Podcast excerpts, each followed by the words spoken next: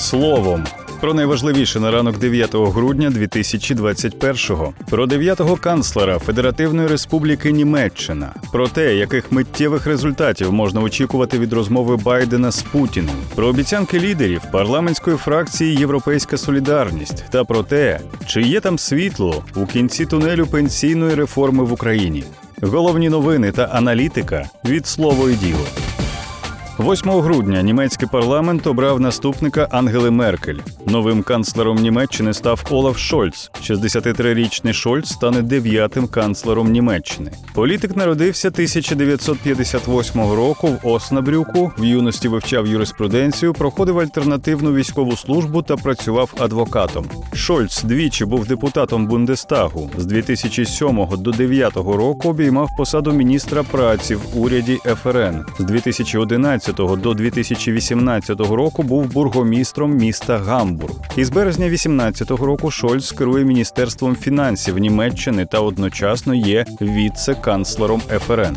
Про те, що взагалі відомо про нового канцлера Німеччини, дивіться на нашій інфографіці на сайті. До речі, у Німеччині 9 грудня відбудеться екстрене засідання парламенту через нарощування Росією військових сил біля українського кордону. Про це повідомив у Твіттері посол України у Німеччині Андрій Мельник. При цьому український посол додав, що очікується потужне попередження путінському режиму з Берліна.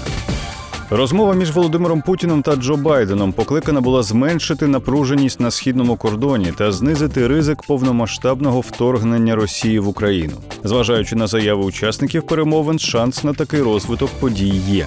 Сама розмова тривала майже дві години, але враховуючи переклад, реальний час переговорів міг бути вдвічі меншим. Білий дім майже відразу після завершення відеоконференції опублікував прес-реліз про неї і порівняно із версією Кремля він менш обширний. Американська сторона запевнила Путіна у непохитній підтримці України та висловила глибокі занепокоєння щодо ескалації і наголосила на тому, що США та союзники відреагують на військове вторгнення. Натомість версія розмови у Кремля більш довга та суттєво відрізняється. В ній заперечення стягування військ, внутрішньоукраїнський конфлікт тощо. Але цікаво також і те, що Москва підтвердила зацікавленість в отриманні юридичних гарантій нерозширення НАТО на схід. Натомість позиція США полягає в іншому: будь-яка держава вільна обирати свій курс зовнішньої політики. Цілком очікувано напередодні зустрічі американські змі з посиланням на джерела в адміністрації писали про вагомі обмежувальні заходи стосовно Росії, зокрема і відключення від платіжної системи SWIFT.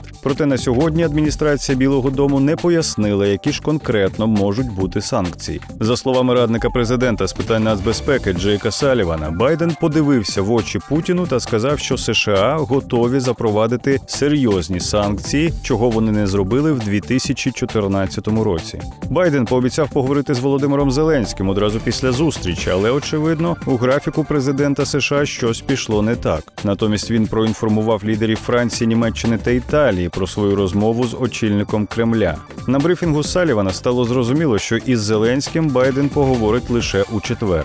Загалом Байден у звичній вже для себе манері збирає думки лідерів інших держав та координує дії з союзниками. Хоча розмова з українським лідером аж у четвер створює певний простір для обговорення і додаткових роздумів. Про те, що лишилося між рядків переговорів, чи слід очікувати від них якихось миттєвих результатів, про це читайте в авторській колонці Владислава Фарапонова на порталі Слово і діло. А ще слово й діло продовжує детально розбирати обіцянки лідерів парламентських фракцій та груп. Ми вже розповідали про Давида Арахамію, Юрія Бойка та Вадима Рабіновича, Юлію Тимошенко. Сьогодні на черзі співголови Європейської солідарності Ірина Геращенко та Артур Герасимов. Ірина Геращенко у парламенті 9-го скликання дала 97 обіцянок. Виконала і провалила по 18. У процесі залишається 61. Із програмних обіцянок Геращенко поки що виконала дві: перша сприяти створенню умов надання додаткових можливостей молоді. Депутат у квітні підтримала законопроект щодо засад молодіжної політики. І друга стимулювати розвиток освіти. Геращенко та її фракція підтримали понад 10 законопроєктів для цього. Водночас провалена програмна обіцянка створити комплексний національний проєкт, щоб відкрити Україну світові. Ця обіцянка взагалі-то більш належить до компетенції виконавчої гілки влади, але й Геращенко та її колеги відповідних законодавчих ініціатив не реєстрували. Невиконані програмні обіцянки створити єдиний орган фінансової безпеки та позбавити правоохоронні органи повноважень втручання у господарську діяльність. За створення бюро економічної безпеки Геращенко не голосувала.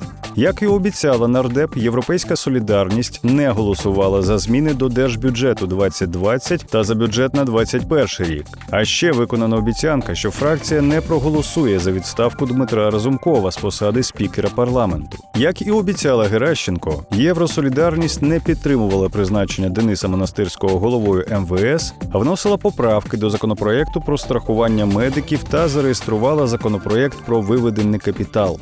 Артур Герасимов цього скликання трохи відійшов, так би мовити, у тінь Геращенко. Депутат дав 65 обіцянок, виконав 10, не виконав 7, решта перебувають у процесі реалізації. У грудні 2020-го Герасимов виконав обіцянку про те, що фракція підтримає законопроект про продовження особливого статусу Донбасу. До речі, цього року Європейська солідарність також закон підтримала. Як і обіцяв Герасимов, фракція голосувала за законопроекти щодо відновлення повноважень НАЗК. А ще депутат виконав обіцянку підготувати правки до законопроекту про ринок землі. Загалом їх у Герасимова було 14. Щоправда, усі їх відхилили. Про те, що обіцяли і як виконували обіцянки співголови фракції Європейська Солідарність, читайте розгорнуто у нашому аналітичному матеріалі на сайті та в телеграм-каналі.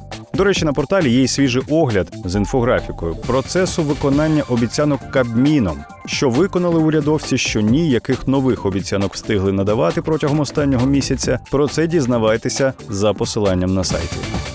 Цілком ймовірно, що до закінчення поточного або на початку наступного року Верховна Рада України ухвалить черговий етап пенсійної реформи, запустить у дію другий рівень обов'язкового пенсійного накопичення для громадян. Діятиме система паралельно із солідарною та стане таким собі містком до запуску повноцінної системи добровільного накопичувального пенсійного забезпечення, яка вже фактично існує у нас з 2005 року. Проте нею користується всього лише 7% працездатних українців. Запуск системи обов'язкового пенсійного накопичення зумовлений стрімким старінням населення та постійним зростанням дефіциту пенсійного фонду, який з року в рік доводиться компенсувати із державного бюджету. Нині це вже рекордні 10% всього бюджету держави. Йдеться про десятки мільярдів гривень, які держава зобов'язана виплачувати пенсіонерам. Втім, реальної проблеми такий шлях також не вирішує. Більшість пенсіонерів отримують невеликі пенсії у 3-3,5 тисячі гривень, яких явно не вистачає для повноцінного і якісного життя. В аналітичній довідці стосовно демографічних процесів в Україні, яку нещодавно оприлюднили на сайті ООН, прогнозується ще більш суттєве скорочення кількості населення до 35 мільйонів осіб до 2050 року, і в цьому контексті зменшення чисельності людей працездатного віку на 30%. Така ситуація створює ще більше податкове навантаження на населення, яке працює, і на державу, зокрема. Тож нова система покликана поступово виправити такий дисбаланс та створити умови як з боку держави, так і з боку громадян для створення ефективної та справедливої системи пенсійних накопичень, що передбачає оновлений проект закону про загальнообов'язкове накопичувальне пенсійне забезпечення, скільки хто саме буде відраховувати гроші на персональні пенсійні рахунки українців? Та де шукати гарантії збереження коштів та їхнього примноження. Про це читайте в авторському матеріалі Олександра Радчука на порталі Слово і діло. Тож більше цифр, більше фактів, матеріалів і аналітики знаходьте на словоіділо.ua.